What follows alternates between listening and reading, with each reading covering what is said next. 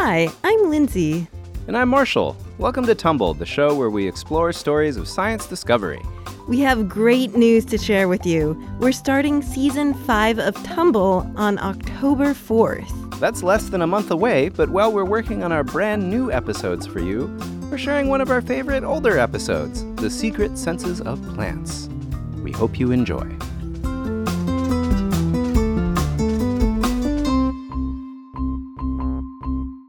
Before we get to this week's episode, we've got a few things to take care of. First, we want to let you know that our audio course is finally out on Himalaya Learning. The Wildlife of Your Home pod course is a 10 episode series that will train you to become an indoor wildlife investigator, a rare kind of scientist. You'll learn about ecosystems by discovering the unknown creatures you wake up with every day. It's available right now on learning.himalaya.com/tumble if you enroll now, you'll get a free 14 day trial on the Himalaya Learning Platform. And next, we got some new patrons to thank Roland, Bridger, happy belated birthday on August 2nd, Bridger. Your dad loves you and loves all the adventures you go on. Isaac and Aurora Lang, Ian Skinner, Aaron, Holly, and Charlotte. And Charlotte, happy birthday on August 15th. Keep learning and asking questions. Your mommy loves you. And also Cleo Chan Testa.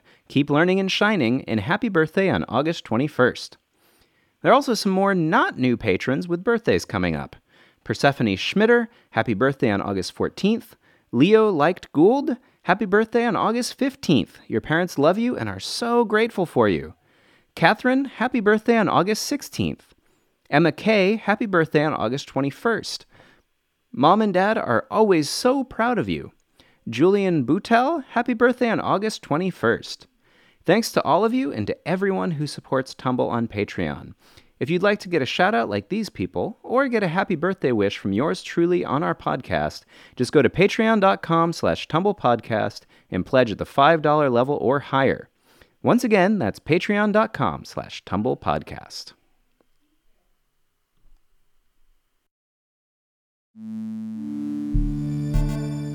Our question today comes from six year old Jude. Do plants feel pain? How do we know? Jude started to wonder about this during a car ride. I saw some people out my car window uh, cutting a bush, and I thought, did it hurt or not? So I asked the question. We know plants are alive, but do they feel like we do? Like when you trim their branches, are they like, ah, ow, ooh, ow, ow, ow, ooh, ow, that hurts? I gave Jude's question to a very appropriately named plant scientist, Heidi Appel. It's not spelled like the fruit, but I've never objected to the confusion. Luckily, Heidi's pretty comfortable with sorting out confusion, especially when it comes to how plants feel or don't feel. So they don't feel pain in the way that we do, because when we talk about pain, it's a physical sensation and it's also an emotional response to that situation. Okay, but what if I think that a plant looks like kind of sad when it gets all droopy when you don't water it? Well, that doesn't mean that it actually feels sad. Um, I don't think plants have emotions like we do, but they do have uh, sensations of pain when their tissue is damaged. Wait, so plants do have pain when we cut them? Like flowers, trees, grass, everything? I'm never going to mow the lawn again. How convenient, Marshall. I don't like mowing the lawn anyway. well, we can't say that plants feel pain the way that we do. Senses are the way in which we tell what's happening in the world, and then feelings are what we do about it. So even though plants don't have brains like humans, they know what's happening around them. Plants also have a way of knowing right away that they are attacked, and they do that because they're worried about infection, just like our bodies are. And so they have a really quick, rapid way to send defenses to the site so they don't get infections. Wait, so she's saying when a plant gets cut or attacked by an insect or like sick with a disease, it does something about it? I thought they were just like passive, like, huh, looks like I'm covered in bugs here. Well, time to just stay here and take it. I thought that too. But there's a whole secret world of plant defenses and communication going on. When plants are attacked by insects or by diseases, they defend themselves by making more uh, special chemistry. Plants send special chemicals down through their roots and out to their leaves to protect themselves, and they also release chemical signals into the air. Ooh, like what kind of signals? Signals like, ah, this bug is eating me, to predators of the bugs. Well, that's crazy. So plants are like getting on the radio being like, allies, come in, come in, I'm under attack. Yeah, and they also communicate to their plant friends, like, hey, buddy, watch out for bugs. So there's a whole kind of world of chemical communication at a level that we can't smell. It's there, but our nose isn't tuned to smell it until we really do damage to plants, like we mow a pasture or our lawn. And then that odor we smell from plants, we smell is actually the plant's alarm calls. Geez, that gives a whole new meaning to the smell of freshly cut grass. Yes, but blades of grass aren't actually screaming when you cut them. They're just sensing that they've been cut and reacting appropriately. Okay, but this is crazy. Like, how do we know this isn't just a big campaign to make vegans feel bad?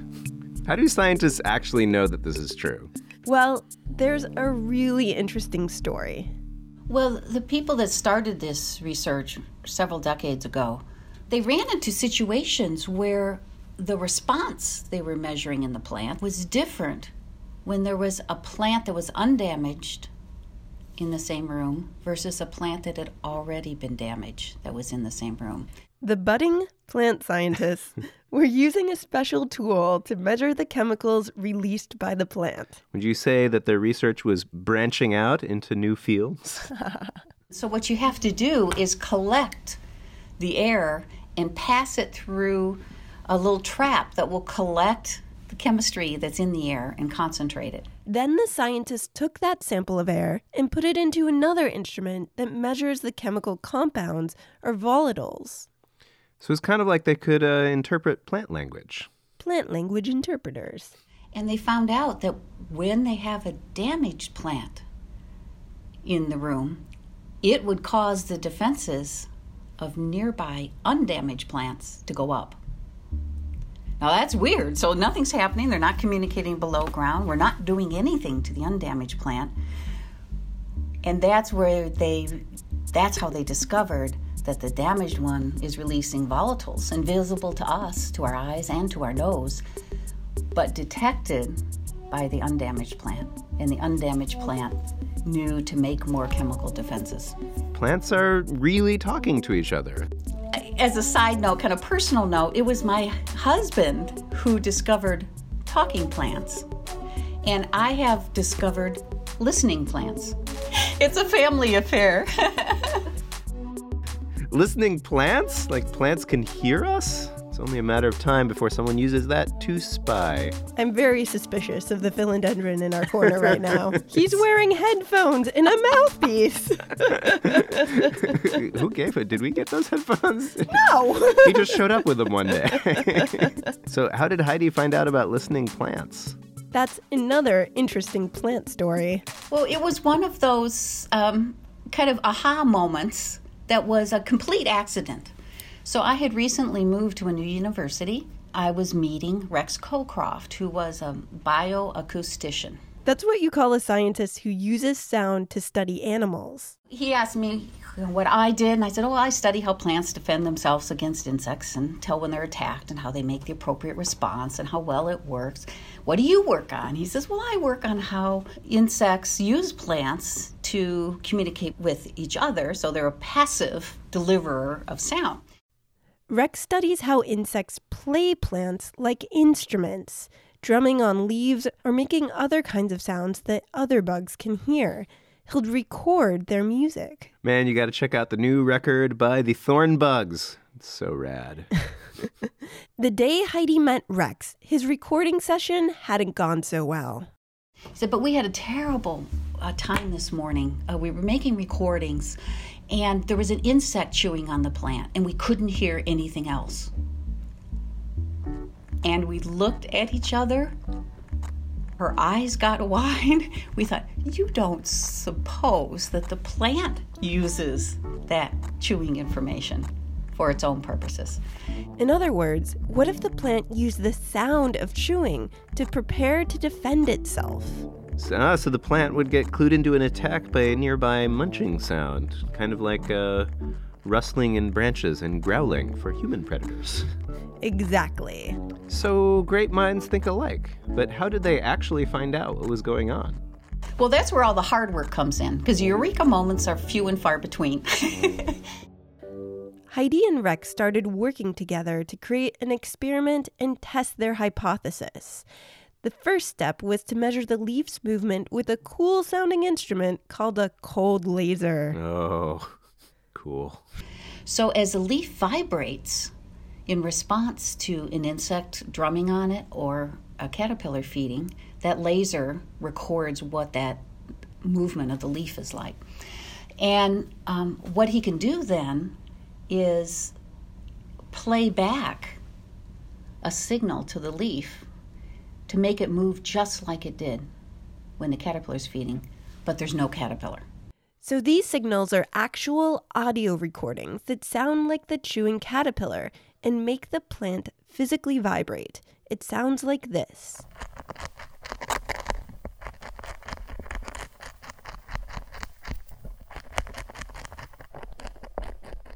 We should try playing that for our houseplants and tell them they're at a haunted house. And when we played that vibration back to the plant, and then challenged the plant afterwards with the real caterpillar, the plants that had gotten the vibration treatment made more chemical defenses than the ones that, that just had the silence. The vibration recording was like a warning signal for the plants. So when they faced an actual caterpillar, they were more prepared than the plants that hadn't heard the recordings. And we thought, oh, wow, the plant is reacting to just this movement signal. I once read a, a kind of crazy book about how plants grow better if you play them classical or jazz music. Um, this isn't like that, though. Yeah, plants aren't really classical music fans, and the studies that claim that they are haven't been successfully repeated. And you really need to repeat an experiment many, many times to confirm your results. Right. So, Heidi and Rex, being good scientists, modified their study to see if the plants reacted to other movements in the same way. So they're trying to find out if plants just got bothered by any vibration and not just caterpillars. Exactly. They compared the caterpillar vibration to the vibrations of a gentle wind and another insect call. But they found plants only upped their defenses in response to the real threat the menacing chewing. it was that chewing rhythm that appears to be the cue that the plants use to tell that this is a real sound, important one that they need to respond to. So she says it's kind of tough to trick a plant. She's also saying that listening plants are the real deal. When we got the results of the second experiment, we were so excited because what it meant is that we had discovered that plants can respond to a sound that's meaningful to them in their environment in a way that is appropriate to the sound, so a chemical defense. But that's not the end of the story. A whole new set of questions has branched out of this discovery. How do plants hear? And what parts of the vibration signal are important to them? What are they cueing in on? That's what she's working on now, and we'll let you know what she finds out. Okay, so it turns out plants can sense a lot more than we thought, even if they don't feel. So, what do you think plants might respond to? If you have a garden or house plants, observe what your plants are responding to day after day. Maybe they're bending towards the light. Maybe when you play scary music, they tremble and try to hide. Send us your observations, videos, and drawings to tumblepodcast at gmail.com. We want to hear what you find out.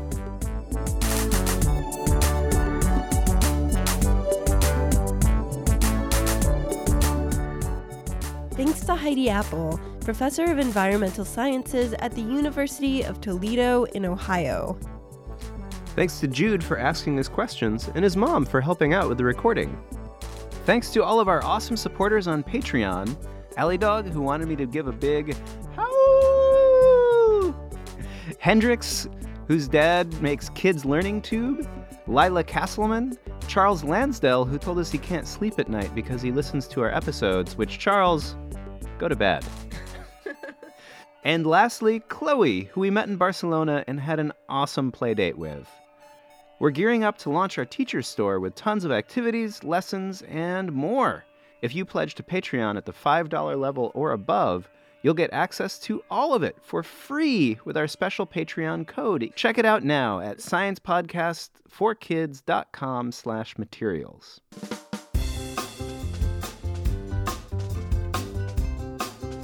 Sarah Lentz is our editor. I'm Lindsay Patterson, and I produce and write this show. And I'm Marshall Escamilla, and I made all of the music. Thanks for listening, and tune in next time for more stories of science discovery.